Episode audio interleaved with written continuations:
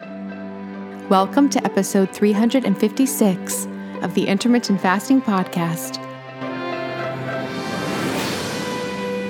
If you want to burn fat, gain energy, and enhance your health by changing when you eat, not what you eat, with no calorie counting, then this show is for you. I'm Melanie Avalon, biohacker, author of What, When, Wine, and creator of the supplement line Avalon X. And I'm here with my co host, Vanessa Spina, sports nutrition specialist, author of Keto Essentials, and creator of the Tone Breath Ketone Analyzer and Tone Lux Red Light Therapy panels. For more on us, check out ifpodcast.com, melanieavalon.com, and ketogenicgirl.com. Please remember, the thoughts and opinions on this show do not constitute medical advice or treatment.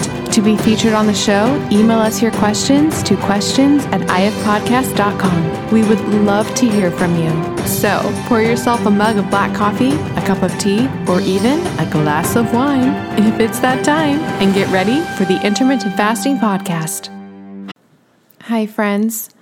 I'm about to tell you how to get three pounds of organic chicken thighs, two pounds of grass fed, grass finished ground beef, or one pound of premium grass fed, grass finished steak tips, all for free plus $20 off. That's right, we're talking pounds of meat for free plus $20 off. Friends, I love meat and seafood. My favorite way to get it is ButcherBox. It has been for years, and it's one of those things where I just sort of become more and more obsessed the more I use it. Especially with all the greenwashing that's going on today with meat and seafood, there's a lack of transparency. It can be hard to know what you're actually getting, and it can be expensive. ButcherBox addresses all of that. By directly partnering with farmers and fishermen, ButcherBox cuts out the middleman of the grocery store and directly delivers delicious meat and seafood straight to your door. And they have the highest standards. Their salmon, for example, is wild caught. Their beef is 100% grass fed and 100% grass finished. Their chicken is free range and organic, and it all tastes delicious. I love their chicken, love their meat, love their seafood. They have amazing scallops as well. And you can really find the collection of food that you want that works for you and your family. They have curated boxes, so you can get exactly what you want as fresh as possible because, yes, meat and seafood that is immediately frozen is fresher than meat that is waiting out and never frozen. That's because it's frozen at its peak of freshness. It's funny because people kind of think it would be the opposite like, oh, I need never frozen meat and seafood. No, no, no, no, no. You want frozen. You want meat and seafood that was immediately frozen and then shipped to you, which is what ButcherBox does. I eat a lot of steak at restaurants. ButcherBox's fillets are divine, way better than anything I would get at a restaurant. Their other cuts are amazing as well. With their seafood, I know I can trust them that I'm actually getting what they say because, yes, there is a lot of scams in the seafood industry, and their chicken also tastes amazing. It's free range and organic and tastes delicious. With ButcherBox, you don't have to worry about what's for dinner, and ButcherBox has an incredible offer for our audience you can have your choice of a weeknight meal essential for free in every order for a whole year. Just go to butcherbox.com slash ifpodcast and use ifpodcast to choose either three pounds of organic chicken thighs, two pounds of grass-fed, grass-finished ground beef, or one pound of grass-fed, grass-finished premium steak tips plus $20 off. Sign up today at butcherbox.com slash ifpodcast and use code ifpodcast to choose your free offer and get that $20 off. Butcherbox.com slash IFPodcast with code IFPodcast. I will put all this information in the show notes. One more thing before we jump in. Did you know that common ingredients found in skincare and makeup products can actually disrupt your endocrine system? These endocrine disruptors are a silent threat that can have significant impact on your health, including something that is very important to me fertility. Your skin is your body's largest organ, and what you put on it matters. Endocrine disruptors are chemicals that interfere with the natural hormonal communication in the body. It also matters during during pregnancy. And that's one of the reasons I pay close attention to what I put on my skin while being pregnant. Studies have shown that exposure to endocrine disruptors can affect both male and female fertility. For women, these disruptors can lead to irregular menstrual cycles, ovulation issues, and even polycystic ovarian syndrome or PCOS. In men, they can reduce sperm quality and quantity, making it even more challenging to conceive. But it's not just about fertility. When it comes to fat loss, one of the reasons that endocrine disruptors can get in the way of fat loss is because a lot of our toxins are actually stored in our fat. It's a way that our bodies protect us from those toxins. These toxic compounds can even work synergistically, amplifying their harmful effects and making it that much harder to shed unwanted body fat. All of these reasons are why I am obsessed with a company called Beautycounter. The founder actually started the company when she learned about the potential dangers of toxic chemicals and their link to health issues, specifically miscarriages and infertility. While pregnant, I make sure to only use Beautycounter products. It's one of the only makeup lines that is officially recommended from the Environmental Working Group. What really sets Beautycounter apart is their unwavering commitment to protecting us, the consumers, from the hidden dangers that lurk in conventional beauty products. Beautycounter goes above and beyond, rigorously screening every single ingredient that goes into their products, ensuring that they are safe, clean, and free from harmful toxins. They're not just a beauty brand, they're a movement for change, advocating for stronger regulations in the beauty industry. With Beautycounter, I know that I can trust that the skincare and makeup that I use are not only effective, but also safe for me and my family. They have skincare lines for every skin type, as well as so many other incredible products. I absolutely love their overnight resurfacing peel. It's my favorite way to get anti aging benefits in a skincare product. The makeup is absolutely amazing. I have tried alternative beauty products in the past and none of them truly performed. But with Beautycounter, the foundation is so amazing. It makes me feel like my skin can breathe and it looks so dewy and beautiful. You can shop with me at beautycounter.com slash Vanessa Spina. New customers can use the code CLEAN for all 20 for 20% off their first order. Beautycounter.com slash Vanessa Spina. All right, friends, now back to the show. Hi, friends. This is a very special episode today with Dr. Glenn Livingston. We don't even remotely touch on everything in his book, which is such a valuable resource. I cannot recommend enough. Everybody get it. And it's completely free which is insane. So just go to freecravingsbook.com. That's freecravingsbook.com. You can download the book completely free. It is such a valuable tool. It goes into the science of cravings, the science of overeating and binging provides step by step plans to tackle the inner voice, your inner pig that's telling you to eat all the things. It has troubleshooting, recovery plans, refutations for everything your inner pig might say and all the excuses it might make. So many things. Cannot recommend it enough. Freecravingsbook.com. Pause the podcast. Go download it now. You will not regret it. All right, now enjoy this fabulous conversation with my dear, dear friend, Dr. Glenn Livingston. Hi, friends. Welcome back to the Intermittent Fasting Podcast. This is episode 356. And this is a very, very special episode, very long time coming. I am here with my dear, dear friend, Dr. Glenn Livingston. Friends, I have talked about Glenn so much on this show. So, a lot of you are probably already familiar through me mentioning it or through reading his prior work. Glenn is the author of a book that had thousands of reviews about overeating issues, binging issues, craving issues.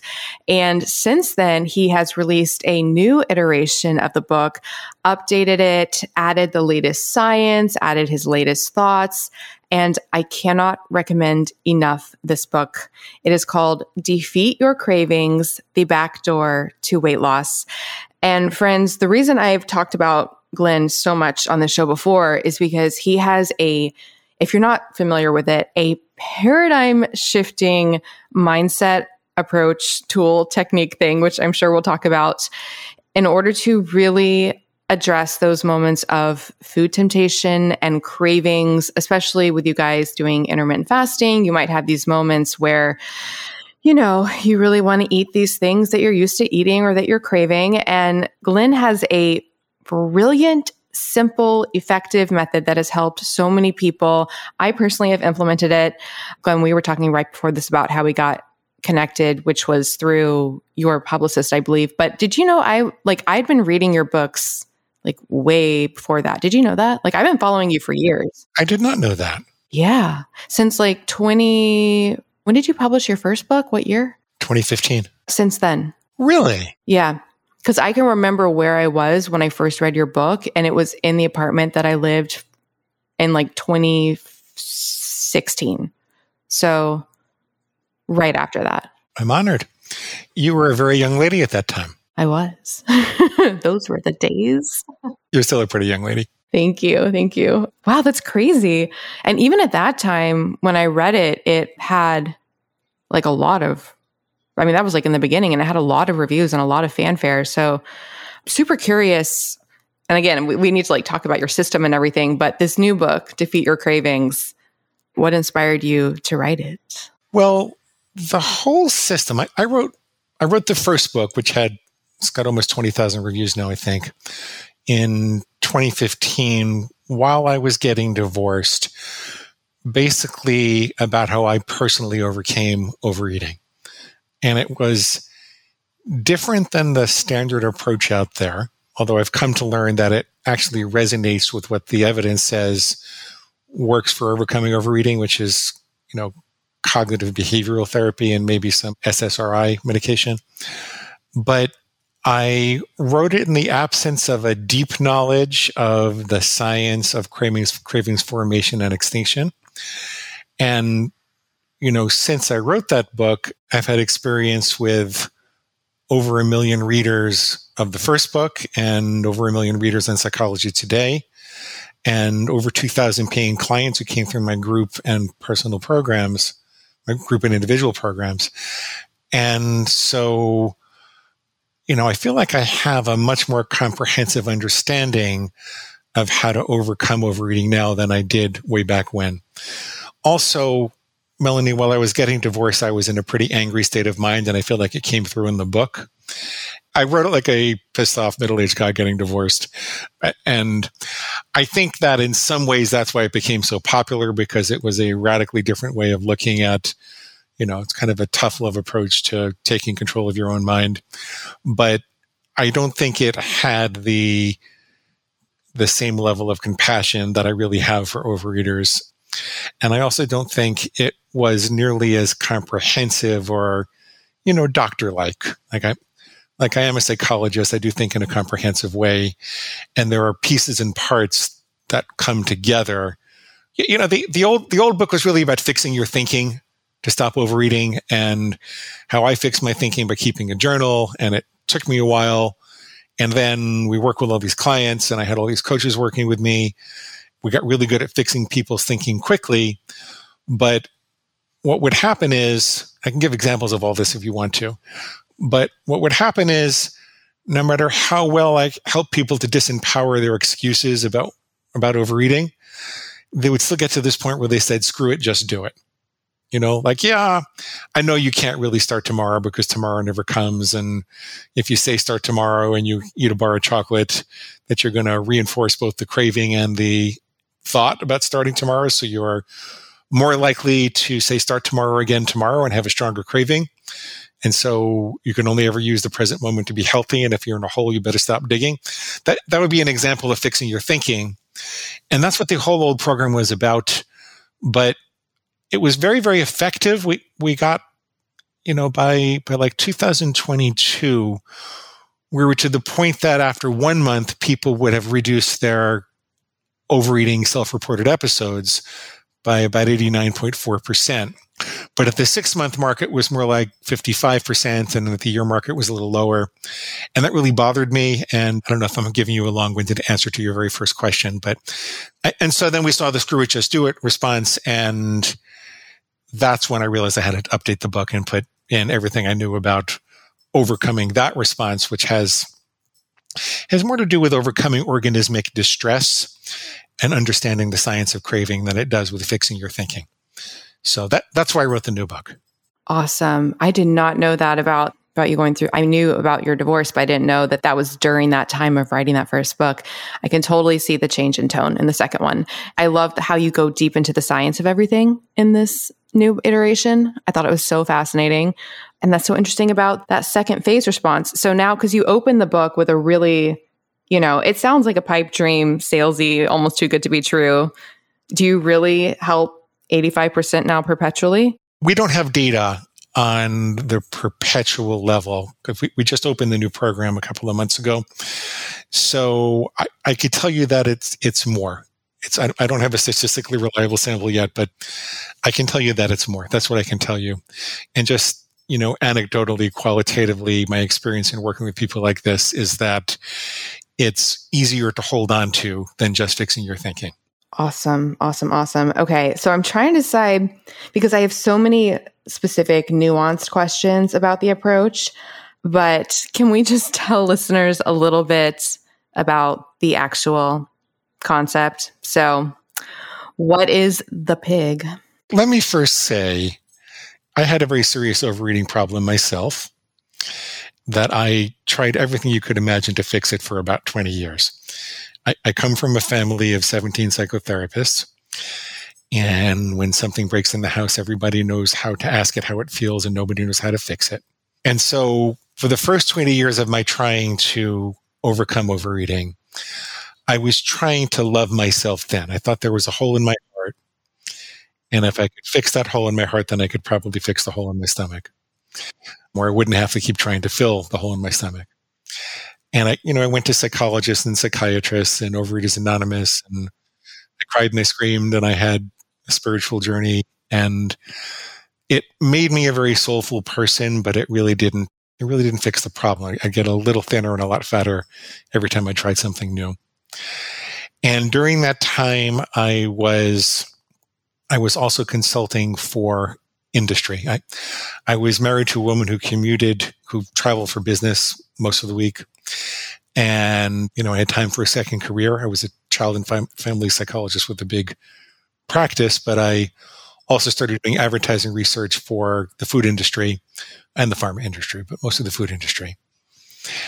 And in the course of doing that, while I was going through all of these, you know, love yourself thin rituals, I started to notice that they were spending millions of dollars to get these rocket scientists to engineer hyperpalatable concentrations of starch and sugar and fat and salt and excitotoxins. And it was all geared at hitting the bliss point in the reptilian brain without giving you enough nutrition to feel satisfied. And eventually, looking at that got through to me. It made me realize that you know, maybe it's not about the fact that my mama dropped me on my head or her mama dropped her on her head or, you know, that she didn't love me enough or she was going through something of her own when she was, when she, when I was little.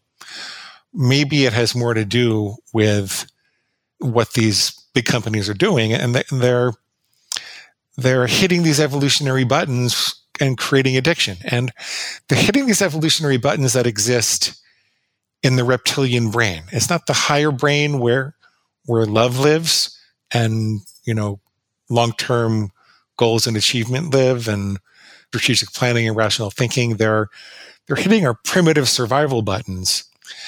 You know, and I, I eventually thought to myself, maybe maybe I need a more of a tough love approach.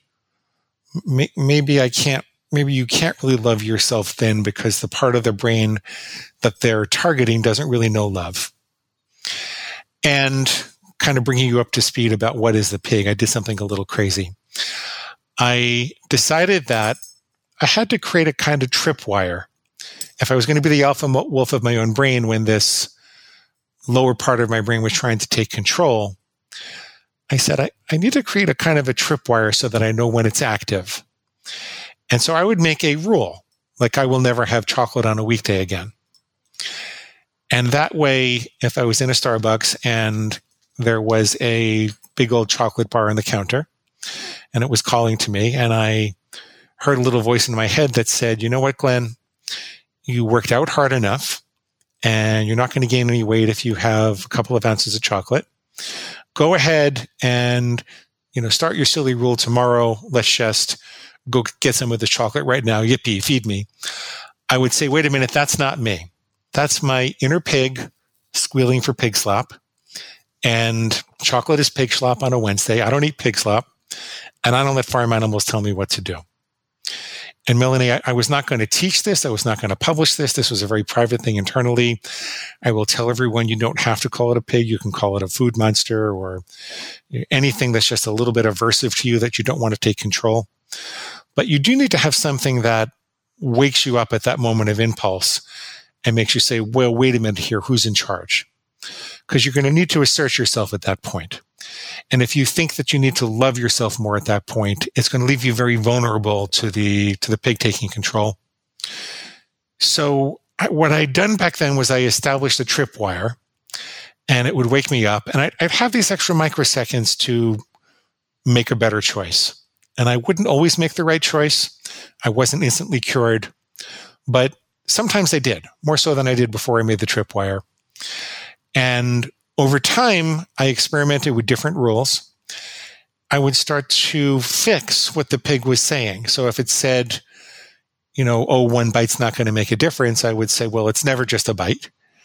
And one bite is the difference between whether you're in charge or I'm in charge, which is a totally different way of life. It's a difference between making important food decisions with my head and my intellect versus making them with my emotions and whims and impulses. And so, you know, what, one bite is a tragedy. And I would disempower that thought. And over the course of about eight years, I got better by fixing my thinking about food, fixing my thinking about food. So that's what the pig is. The pig is, is the, it's the sum total of all the thoughts that suggest you're going to break very specific rules that you lay out for yourself.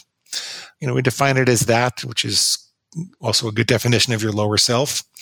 And then you are all the all the thoughts and feelings that suggest that you're going to stick to your plans. And by by accomplishing that separation, what I know now that we're we were doing was interfering with the automatic habit loops that the brain is so good at, at implementing in order to acquire calories and nutrition just opened up this space between stimulus and response where I could start to I could start to have an impact. Whereas nothing else did. When I would be thinking about, you know, like earlier on, I'd be thinking about, well, maybe I really need a hug, or maybe I'm need to cry about, you know, what my mother did to me when I was a kid, or, you know, maybe I need to assert myself in some way with someone that bothered me. When I was thinking about all these emotional needs, didn't give me the clarity to figure out the choices that I could make. And also those those emotional needs are pretty hard to fulfill. And it's it's hard to fix the traumas that you went through as a kid. And it's hard to you, you make yourself dependent upon dependent upon what happens with these other people in relationships if you feel like you've got to solve all of those conflicts before you stop overeating. When, when I just started focusing on that space between stimulus and response and what I could do, that's when I started to get better. So I love two big myths that you dismantled there.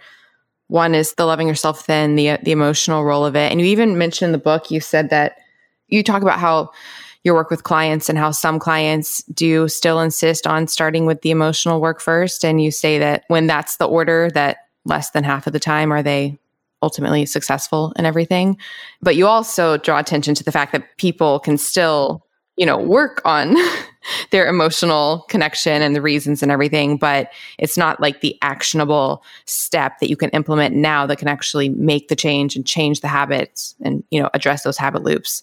So, so effective. I remember a guy that told me that if I really wanted to know what my psychological traumas were, that I should stop overeating and then I would know, as opposed to trying to fix all my over all my traumas before I stopped overeating.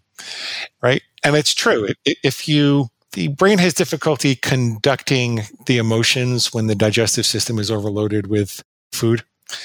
And so when you're constantly overeating, you're not really aware of all the thoughts and feelings surrounding your traumas. So it actually works better to focus on these very practical techniques to stop overeating and then go hire a good therapist to help you with them or psychologist or psychiatrist to help you process the traumas.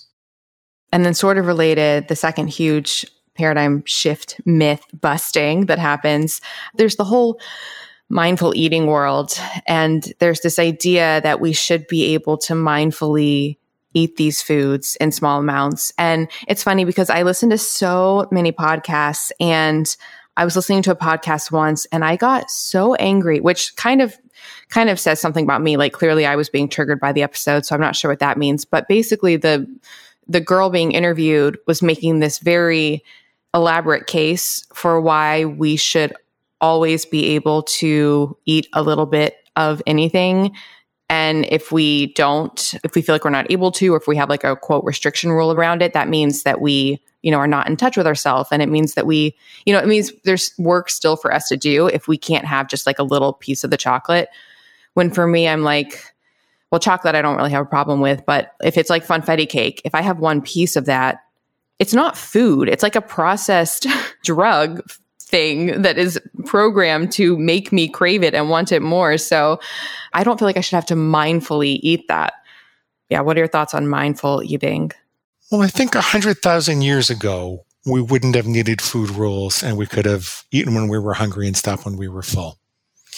And I think that eating mindfully is, is a good idea, but it's not sufficient to help you eat healthy in today's modern food environment.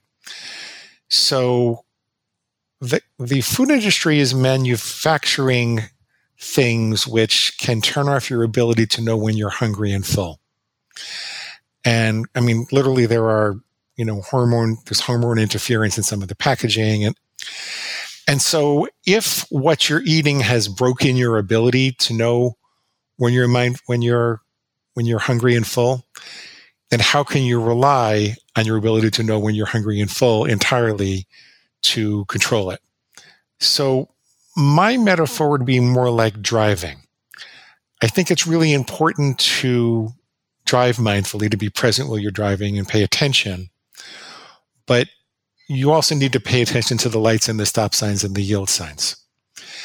And, you know, in a society, in a city without stop signs and yield signs and traffic lights, you wouldn't really, really be safe to drive around. So I, I think that the controls actually expand your freedom and make it possible to navigate a larger radius of locomotion you know have the free flow of commerce and socialization in a city or you know the, the, the metaphor we go back to uh, making it possible to enjoy more foods and more taste satisfaction and more freedom, I think that the rules make it possible to do that versus the you've got to be able to eat everything approach.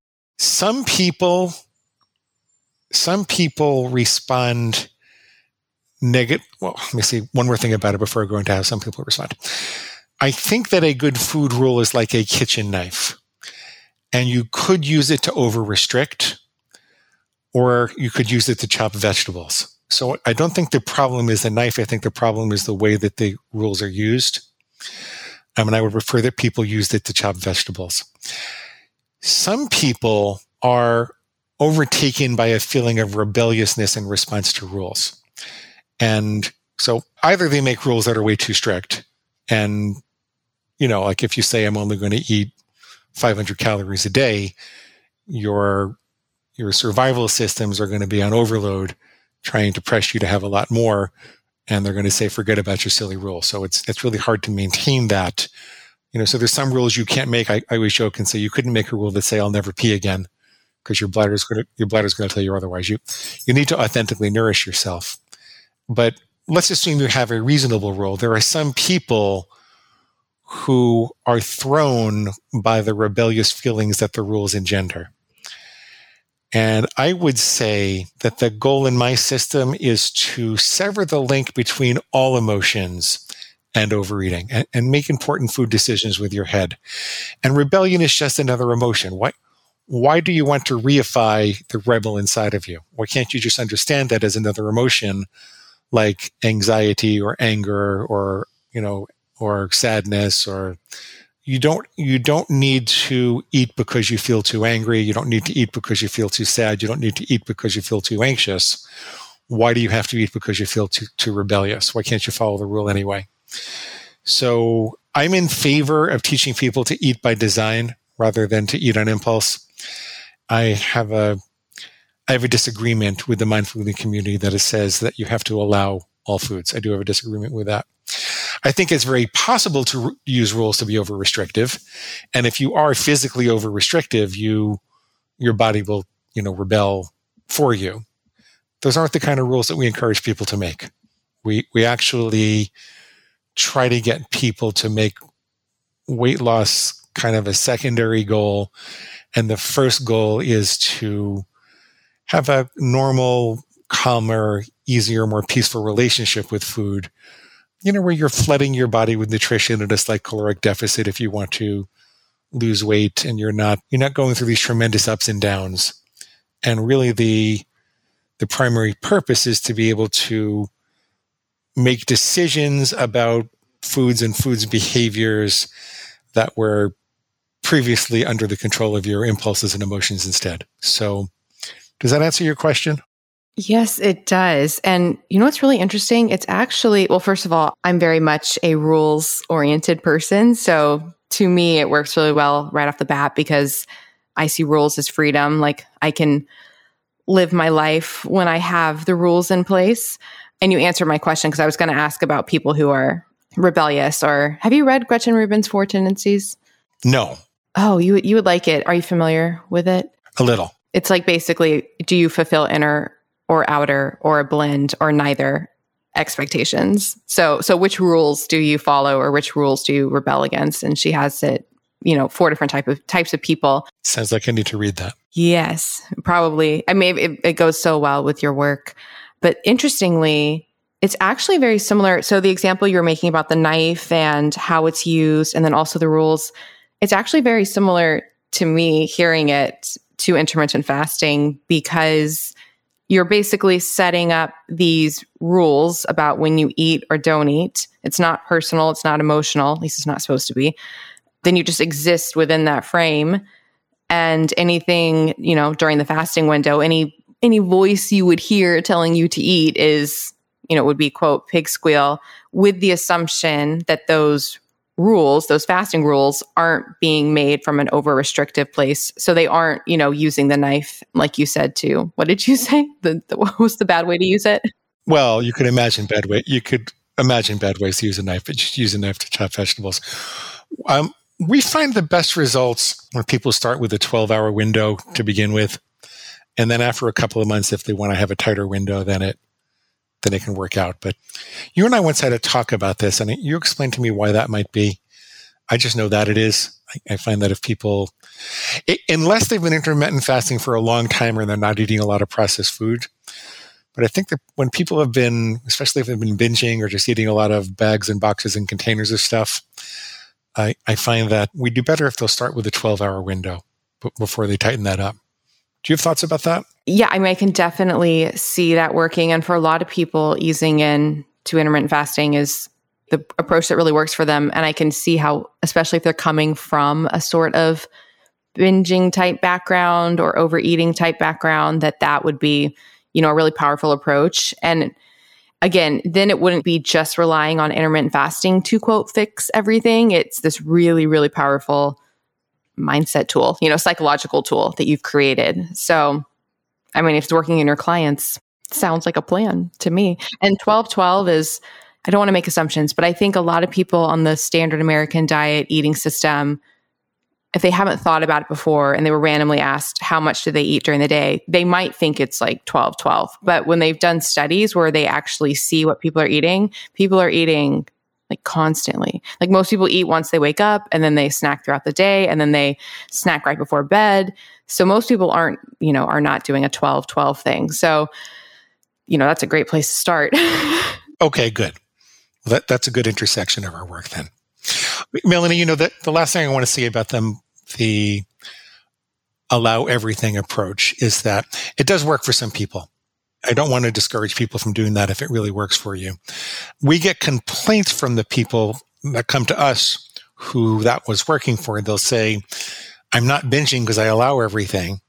So I don't ever feel rebellious, but I don't feel like I, I, like I can eat as healthy as I want to. They're trying to achieve a higher level of health. And I think, I think that's a benefit of our system is helping you to, to get there. So basically, they can use the system to make these new choices surrounding what they're eating within that mosaic of eating everything. Mm-hmm. Awesome. Awesome. And listeners, I really, really cannot recommend enough getting the book. Just get it now. Get it now. If you've ever experienced anything with cravings or overeating or any struggles with food, it's crazy. I just think this is a reason that your work has, you know, had such an incredible response it's crazy how much people will identify with it. Like you get so specific and you list off things and it's like, oh yeah, I've I've literally heard that exact thing in my head. It's kind of like Taylor Swift. how she how she relates to everybody for the people who like Taylor Swift. The book is free on the website, by the way, for, for, for Kindle Nook and PDF. So you can get it free at freecravingsbook.com. Awesome. Okay, get it now. freecravingsbook.com. So I, I have a few questions, specific questions that I liked with content that you had in this book specifically. And it's been a while since I read your first one. I actually read a lot of, because you had quite a few. I've written eight books. Eight books. Okay. I probably read, I probably read half of those, probably. Most of them were written in the early years, though. I, I hadn't, I hadn't written a book since 2019. Okay. Yeah. When in the early years, I remember I read your first book and then I was like, oh, I got to read all of them. So, but in any case, so I think the things I'm going to ask you about right now are new to this book, but they might have been touched on in previous books. So, one of the things I found so fascinating was you talk about the extinction curve timeline. So, the actual process that, well, first of all, you talk about the science of a habit and a craving and what the brain actually goes through. And then when you stop indulging that, what the brain goes through and what that looks like and what that timeline looks like, which is probably very helpful to people because apparently it's got some twists and turns and you think you're you think you're through it and then you're not. Is this the first time you're talking about the extinction curve timeline? This is the first thing I'm talking about it with you, yeah. Did you talk about it in the previous books? No, no, no, no. We had a webinar once about it, but that's not available anymore. Okay, so it was new. So one of the things I found so fascinating is because I think a lot of times people will, you know, be working on a specific craving or not eating a certain food, and then they'll be doing pretty good. And then they'll want to have it, you know, like a slip up, like just this one time, like it'll just be this one time. But even if it is just that one time, you point out the role of randomness and that if you, and I'll let you explain it better, but basically, this idea that the uncertainty surrounding whether or not you're going to have something makes the brain want it even more. So if you randomly do indulge, you're actually making it much worse, even if it's just that quote one time. I was wondering if you could expand on that a little bit more. I find this so fascinating. Rather than jumping into the middle to make that one particular point, I'd like to give you some background about how cravings are formed and extinguished in the first place. And then it'll be easier to explain why randomly reinforcing a craving is about the worst thing you could do. Is that okay? That's perfect. So let's start with the understanding that if you have a strong craving, if you have stronger cravings than other people, that's actually a sign that you have a healthier mind than other people, a healthier brain than other people, not a sick mind you need to know that 100,000 years ago, food was not nearly as abundant as it is now. And as a consequence, we had to work for it a lot. As a matter of fact, the bulk of our day was probably involved in sourcing and finding, you know, motivating ourselves to go find food. And if we, if we didn't have strong cravings, we would have died because we wouldn't have been motivated to, you know, go hunt and gather and, you know, organize and bring food back and feed our family. And so the brain evolved this system for motivating us to do what was necessary to go find food. And it does that through the use mostly of dopamine. And it, it does that through the same mechanism to form the craving and extinguish the craving. So th- this is important also because people think that they must be broken. They can form cravings, but they can't extinguish them. But it's not true. If you have a strong craving, it means your brain is working, which means that the extinction process will work also. So that, that's very important to overcome any notion that your brain is broken like that. If you don't have lesions in your ventromedial hypothalamus or, you know, if you haven't had a serious brain trauma, and sometimes even if you have it, it's, it's very unlikely that you can't extinguish a craving. Okay. So let's, let's imagine there is a caveman. I'll call him Thag, T H A G, Thag. And I just like the name. It's so random. I love it. It's a really random name. And let's say that Thag is out looking for food and he sees a monkey and he follows a monkey to a banana tree. And Thag is so happy that he gorges himself on bananas. He would have eaten mass quantities because remember, food was scarce back then. And he would have taken as many as he could back to his wife and family. What would then happen is that the next time Thag saw a monkey, his brain would secrete a bunch of dopamine and try to get Thag to follow the monkey because he was more likely to find food if he followed a monkey than if he was just randomly searching. So the monkey had some utility. We'll call the monkey a food signal. And in today's modern environment, that would be akin to seeing a sign for a donut store or a hamburger place or you know a convenience store that you're familiar with all of the branding and signage the, their food signals also. They lead you to the acquisition of calories and nutrition, and sometimes just calories. Now, suppose that I decide that I'm eating too many donuts. I'm stopping at this one particular donut store on the way home from work, and I'm having three or four donuts every time. And so I, and I'm developing a little punch, and I decide I have to extinguish that. So I decide to make a rule that says I will never stop for donuts on the way home from work again. And what most people think will happen at that point, and I'm going to go back to Thag in a minute to explain why, but most people think what will happen is that you're going to have the worst cravings on day one. On day one, it's going to be hardest on day one. Then it'll be a little less hard on day two, a little less hard on day three, all the way until you get to the point that the donut store doesn't bother you anymore. But that's not actually what happens. What happens is you have a little honeymoon period right away. So it's actually easier than you think it's going to be for the first couple of days. Or exposures, which are an exposure is passing the donut store and not having the, the donut. And then the brain does something which is called an extinction burst. I call it the where the F are my donuts reaction. It says, I used to get donuts whenever I passed this store and I don't get donuts anymore. Where are my calories? See, the brain thinks that this is keeping you alive it, it thinks that the acquisition of massive amounts of calories is necessary to keep you alive. It thinks you're going to die if you don't stop for donuts. That's that's why this is so difficult. Why does it do that? Let's go back to Thag. Thag follows a monkey the next day and it leads to a tree and he, with bananas and he's really happy. And then, then the next day and the next day and the next day. And it becomes a really solid habit. He gets so excited when he sees monkeys. But then one day Thag follows a monkey. It's later in the season. The bananas have become scarce, and they get to a tree without any bananas on it. And Thag, you know, is really sad and disappointed. You many people think that at that point Thag's brain would give up and would stop motivating him to follow monkeys to trees. But what it does instead is it doubles down. It secretes even more dopamine and makes Thag even more motivated to go follow monkeys to trees. And the reason for that is that it would be more beneficial, more of a survival advantage to hold on to a food signal to find a monkey that led you to a tree with bananas 70% of the time or 50% or even 20% of the time. It would still be a survival advantage as opposed to having no monkey at all. Your brain is a calorie acquisition machine. And when it's learned that there's a signal that makes it more likely you're going to find food than if you didn't have that signal. It doesn't want to let go of that. And it's going to motivate you to engage in the behavior that led to the calorie acquisition before. So, what that corresponds to in the extinction curve is this extraordinary effort to test whether the reward has become available at random.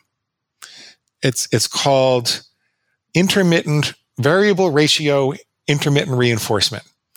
It's like what happens with a slot machine. You don't know when it's going to pay off.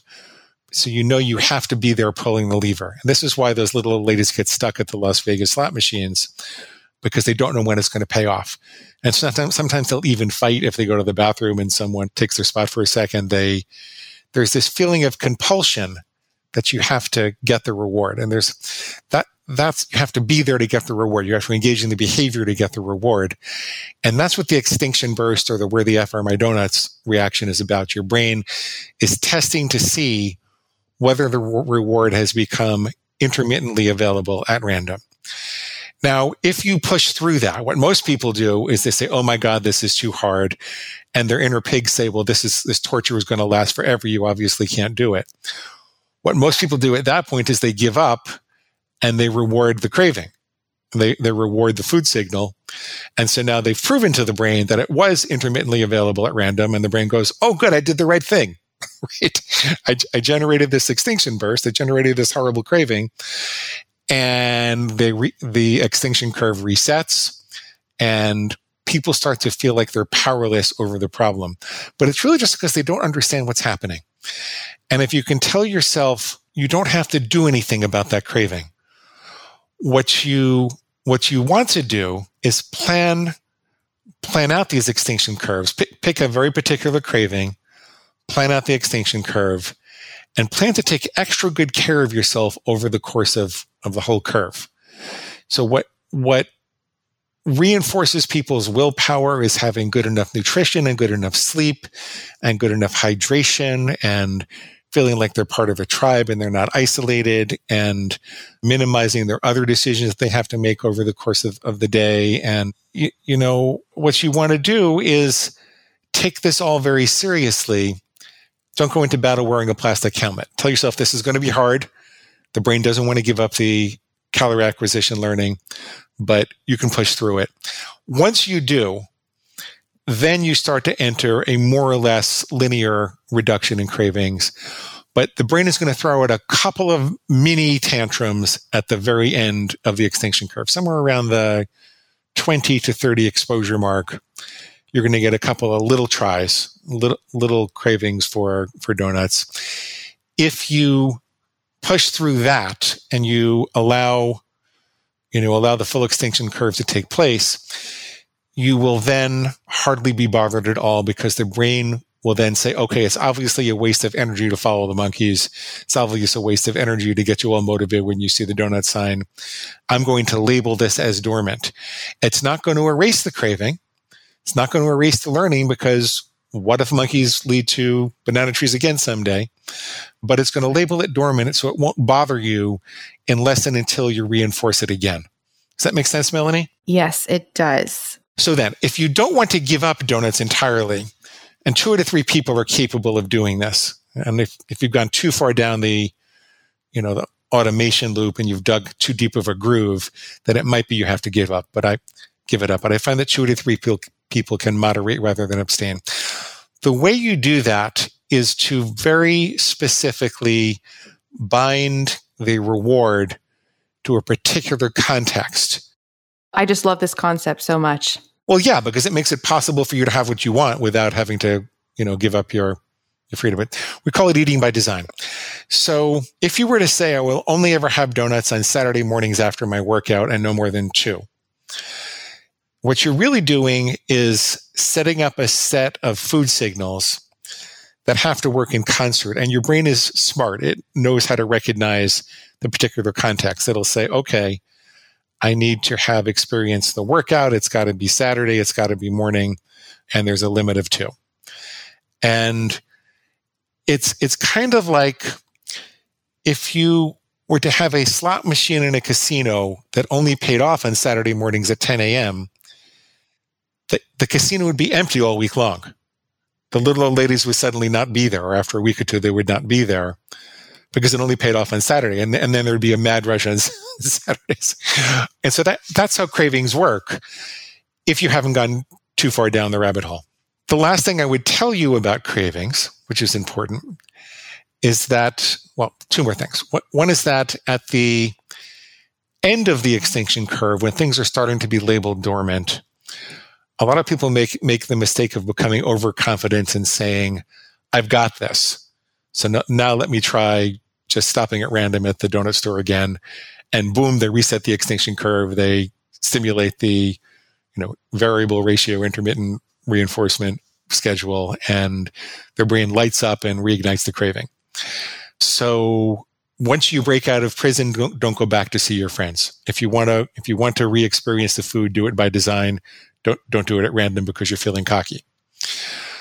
Okay. The last thing to remember about cravings, I lie, There might be two last things, but the most important last thing to remember about cravings is that they're tied to specific food signals. So let's say I go through 30 days, even 60 days, and I'm just really not bothered. I don't even think about stopping at the donut store on the way back from work. I don't, I don't, I don't obsess about it during the day. It's just not really part of my life. It's where I want it to be. I'm really happy. And then I go to my mom's house. I haven't seen her for a couple of months and she invites me over for breakfast. And there's a big old plate of donuts like she always has when I go for breakfast at mom's house. And I've got cravings like I've never had before. And I'm thinking, what's wrong? I must have failed. This is too hard. I must have failed. But you didn't fail. You succeeded at extinguishing the donuts from the donut store sign. You didn't succeed at extinguishing your mom's house on Saturday mornings, you know, when when you go to her place and you hadn't been there in a while. So as a practical matter, when you really want to when you have a food that's troubling you or craving that's troubling you, you want to think about all of the different stimuli that it's attached to and make a plan for it. And if there are infrequent stimuli, like going to your mom's house that it's attached to, then you want to write yourself reminders, like actually plan out an email to arrive to yourself just before you go into mom's house and what the day that you're going to be there and the day after. And maybe in that email, it will remind you to eat a little more healthy food before you go. It'll remind you what your pig is going to say and what's wrong with what your pig is going to say, like just a little more hurt. And then you'll, you'll write out the refutation for that, the, the answer to why the pig is wrong about that. It'll remind you to drink more water. It'll remind you to get a little more sleep. And then you can extinguish those exposures as well. Don't get thrown if the craving comes back in response to another stimuli. Just understand it's, it's a little bit like a game of whack-a-mole. Yeah. Yes. These things are going to pop up because there are other stimuli that you won't have experienced. But if you keep whacking them down and keep going through the extinction curves for them, you get to the point that they just don't bother you at all anymore. Your pig will say it's going to go on forever. As a practical matter, usually about 80% of cravings for a given substance is related to one or two daily food signals. And then the remaining 20% are with these infrequent signals that come over the course of time that is, I think, the answer to your question. Super amazing. Some quick follow up questions. So, that extinction curve timeline that you just went through, is it a set amount of time regardless of what the person is trying to tackle? Or is it longer for some, shorter for others? I know you talk about the role of the um, counterintuitive idea that it takes longer for cravings that we were more intermittently dealing with compared to every day. So is there like a general amount of time that it takes or is it random? It's a number of exposures, not a specific amount of time. Most cravings are daily habits, and those can usually be extinguished in about 30 days, 30 exposures. If it's something you do every week, you know, you, let's say you're playing poker every Saturday and you're you know, eating pretzels every Saturday, that's going to take longer. That, that could take 30 weeks to get through. And so you're going to need a little more support to do that. You know, so that's, so you'll set up emails and friends to call you and things for, for 30 weeks. So you can really get through that. So yeah, it's, I mean, and it, it also varies depending upon how long the craving was reinforced in the first place and how strong it is. It varies depending upon how pleasurable the experience was for you. So these are principles, not hard and fast rules, but generally speaking, for a daily habit, somewhere in the first four to 10 days, you're going to have, you're going to have that extinction burst, which is the hardest part to get through. And then you're going to have very strong relief right around the corner. And the only way out is through. You should be excited when you have the craving because the only way to kill a craving is to have a craving and not reinforce it. You know, and w- once you understand this, you kind of prioritize your extinction curves and and get at it, man. There's no no use dilly dallying around. You can you can make this happen. Nice. And if you do indulge, let's say you're at like day 29, does it reset to the very beginning or it kind of does, yes. I mean, pe- pe- people have had the experience, so they'll find it a little easier to get through. But you know, please don't shoot the messenger. You, you d- don't reset it at day twenty nine, please. Please don't do that. Okay. Another question. You mentioned in the book, and you mentioned it here as well, that cravings are never extinguished; they just go dormant. If you had a craving and you successfully went through the curve, and now it's dormant and it's in the past is there the possibility of having it again and not enjoying it as much for whatever reason and rewriting how your brain interprets that food item. And the reason I'm asking, I'll just elaborate really quickly, is because when Jen used to host this show with me, we would often talk about funfetti cake because, like I said, that's my thing. She would swear up and down that my food buds had changed and if I were to try it now, I would not like it. And she said that she had tried things like that now and she didn't like them, like things she used to crave that she no longer craved them and she could eat them now. I was like, nope, that's not me. I was like, I know if I have it again, it will taste amazing. And yeah, and it did. I actually tried some gluten free funfetti cake and it was like the most amazing thing I've ever tasted.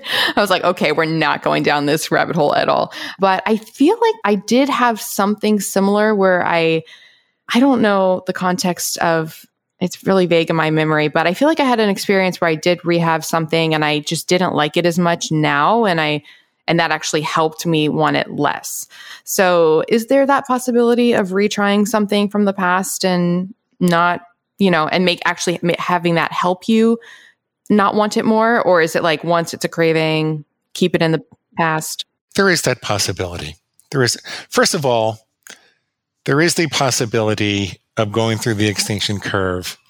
You know, like a lot of people will go through a 90 day period where they have no sugar, flour, or alcohol. But that's one of the best resets you could do if you're really struggling.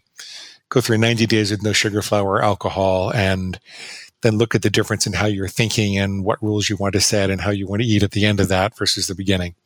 It's a very, very freeing thing to do. And I've seen a lot of people do that and then say, I think that I will allow sugar, you know, once a week at a restaurant for one serving of dessert or something like that. A lot of times that's possible. I, am not guaranteeing it. It's at your own risk. A lot of t- a lot of times that is possible, especially when people really study this stuff hard. So they're not, you know, part of what allows the habit automation loop to take hold is this idea of powerlessness or that it's a disease or that there's something wrong with you. And when you get rid of those ideas and you really understand what's going on, it's often possible to moderate something that you couldn't moderate before. Because you say, well, all that's happening is my brain's really excited. I'm just, I really, really like this. That doesn't mean I have to do it. I can just extinguish it again. So I have seen people come up with conditional rules to bind their pleasures to certain contexts after needing to not have them at all for a long time. I feel like it's safer in most cases if you decided you didn't you really couldn't have it, it's probably safer not to have it. But let's go to the specific question you're asking. Could you have a toxic experience with a ple- previously pleasurable substance? The answer to that is yes, because of the phenomenon of downregulation and upregulation. So your being is designed to avoid overloading your brain with stimulation if that stimulation is not relevant to the acquisition of what it wants. Um, when I used to sleep underneath the subway. When I went to graduate school, my parents got me an apartment with these crazy podiatry students that slept just about underneath the subway, and I could not understand how anybody slept. But three weeks later, I didn't even hear the subway, and I slept like a baby. And the reason for that is that my brain downregulated or habituated to the noise. It decided that stimuli was not relevant anymore. Let's say you really like super salty things, that your desire for super salty things probably didn't occur. I'm sorry, let me back up for a second. The same process would happen if you would eat something salty every day. Like if if you eat something a little bit salty, it would be interesting. Then you put a little more salt on it, a little more salt on it, because in order to get the same pleasure response from the salt, you need a little more, a little more, a little more, because your brain is down regulating in the same way that it down regulated its response to the to the subway, because it's not going to respond to salt in the way that it normally does. Okay, so now you get to the point that you know you're eating these nacho chips that have two grams of salt in them in a bag, and you hardly even taste the salt. You know, it just tastes it tastes good to you, but not as good as the first time you had it, maybe. And you need more and more and more salt, salt to make it taste good. So you're eating super, super salty nacho chips. Then you decide to extinguish that. If you then go back 90 days later and you have one of those super salty nacho chips, it's going to taste too salty to you because over the course of that 90 days, your brain would have upregulated. It would have reestablished the responsiveness. Just like if I went out to the country for a couple of months and then I went back and slept under the subway, I wouldn't be able to sleep again because my brain would have upregulated again. So, provided that you went back and had the same level of intensity of stimulation, you would have a toxic experience and you wouldn't want that thing. And I've I've experienced that with salty stuff. I stopped having salty soup and then one day I decided I'd just give it a shot, and I couldn't imagine how I ever got that. I ever got it in my body. So it it can, but it depends upon a number of things. Okay, that totally makes sense. I've definitely experienced that with salt as well. Salt's one where it's like very, at least for me, very telling. Like because I've gone through low carb keto periods where I was eating much higher salt and then cutting out the salt and then having it. I'm like, whoa, I don't have, how in the world was I eating this? The sweet thing though, I don't know that funfetti cake. It's always it's always going to call to me. Well, something I also love in the book, and, and again, I will just refer listeners to the book because there's so much we didn't even remotely touch on. So, you know, you talk about, like I said, the specific squeals and how to refute them, and those are the ones where I think people will really resonate and be like, okay, I've literally heard that exact phrase in my head, and here's how you can, you know, combat it. You talk about how to how you can use all of this to actually create healthy habits that you want. So kind of like hacking the, you know, the variety and the uh, randomness and everything to to make yourself crave healthy foods. You really read the book. Oh yes. Oh yes. Most definitely. I loved it. It was so great. So much like I said, so much science. I loved all the updates. You have your your ritual mantra, your your 100% optional tool people can use that they can um, possibly integrate if it resonates with them. So, it's completely free. Get it now. FreeCravingsBook.com. Completely free. Press the big blue button. Press the big blue button.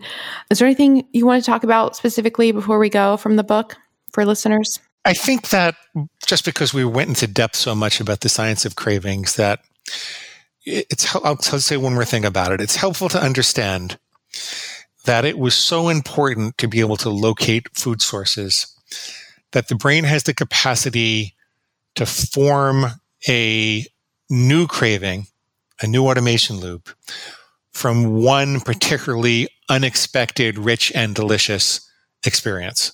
I was going to ask that. I'm glad you're talking about this. Yes. I had a friend in my 30s. His name was Hank. And once we went out to a diner and he took a bite of a sandwich, I think it was. And he said, Oh, Glenn, I can't eat this. This is too good. And Glenn, if it's too good, then it's no good. That that was his understanding of how to avoid getting a craving. If he had something that was too delicious and unexpected, he knew his brain was going to start making him want to go to that diner all the time. And so he decided right away that he wasn't going to do that. So if you find yourself having an unexpectedly delicious experience that you don't want, Like, I don't want to take anything away from you that you do want, but if you feel like it's going to be trouble, then make a rule for it right away. Don't, don't let it take hold. On the other hand, you can use that phenomenon to crave the things that you want to crave. So if you research a half dozen or a dozen recipes that are entirely on your plan, like one of my favorite things is this vegan, flourless, you know, cheeseless lasagna. I got it from Dr. Fuhrman. And you have like a half a dozen or a dozen of those things and you rotate them through your diet. So you don't have them every day or even every month. You allow, um, you know, allow yourself to wait for them.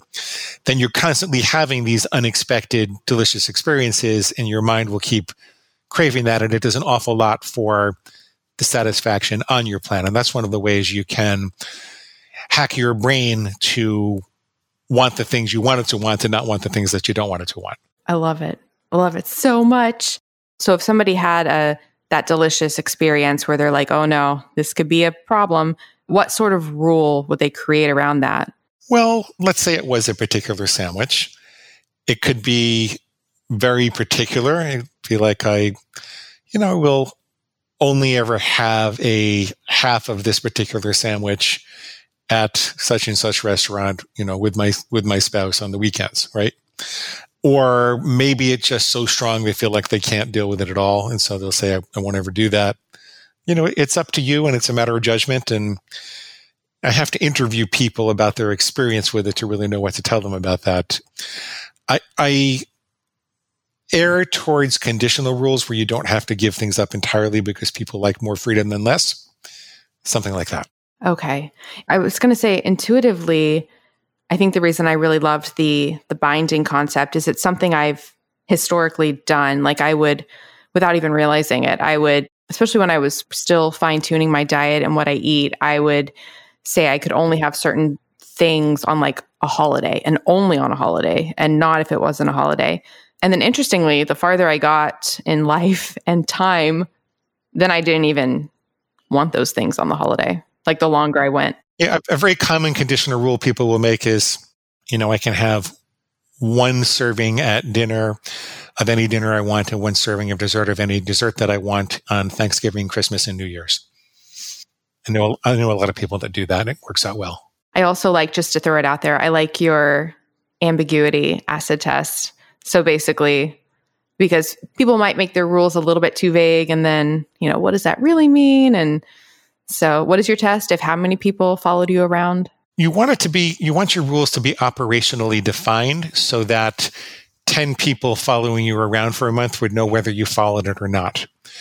So, you can't say, I'm going to avoid chocolate 90% of the time because probably by the end of the month, people would be arguing about whether you did or you didn't, right? Or you, especially you can't say, I'm just going to avoid chocolate or I'll try not to eat chocolate but you could say, I'm only ever going to have chocolate on the last three days of the calendar month. And that would accomplish the same thing, but it's very, very specific so that there's no ambiguity for the pig to barrel through. I love it. Clear and specific. Because you want it to function as a tripwire so you know the moment that the reptilian brain is awake. It's funny because one of my good friends who is a major fan of your work, she would experience something that you would talk about in your book that I never personally experienced, but she would talk about like getting into overeating and not even realizing what led to it. Like for me, whenever I would have issues with overeating, I was very much aware going in. Like from the first bite, I was like, oh no. But for her, she would say that she would just realize that she was, she would just like find herself overeating. And I was like, a lot of people say that. It's just so interesting to see how, you know, how different things manifest in different people's minds. And you address all of it with your books and with your clients. So, yes, freecravingsbook.com I cannot recommend it enough. And friends, Glenn, not only is he making this incredible work accessible to so many people and changing thousands of lives, but he's also one of my dearest friends. And I genuinely mean this. Like, Glenn, you're just such a treasure and one of the most kind, empathetic, savvy, knowledgeable, funny, awesome, incredible human beings that I know. And I'm so grateful that we're friends. And thank you for what you're doing. Could you tell my dad that, please? Sure. Thank you, Melanie. That's really sweet. Well, I have enjoyed this so so much. We'll have to have you back on the show. Maybe we can have you on the show in the future for a Q&A if you're if you're open to it. Absolutely. Anytime. You, you tell me when. Okay, I think listeners would love that. So we'll have to do that. Okay. So again, the show notes for today's show will be at ifpodcast.com slash episode 356. There will be a full transcript there as well as links to everything that we talked about. And I will see everybody next week and have a good rest of your day, Glenn. Thank you, dear. Bye. Thank you so much for listening to the Intermittent Fasting Podcast. Please remember, everything we discussed on this show does not constitute medical advice and no patient doctor relationship is formed. If you enjoyed the show, please consider writing a review on iTunes. We couldn't do this without our amazing team. Administration by Sharon Merriman, editing by Podcast Doctors, show notes and artwork by Brianna Joyner, and original theme composed by Leland Cox and recomposed by Steve Saunders. See you next week.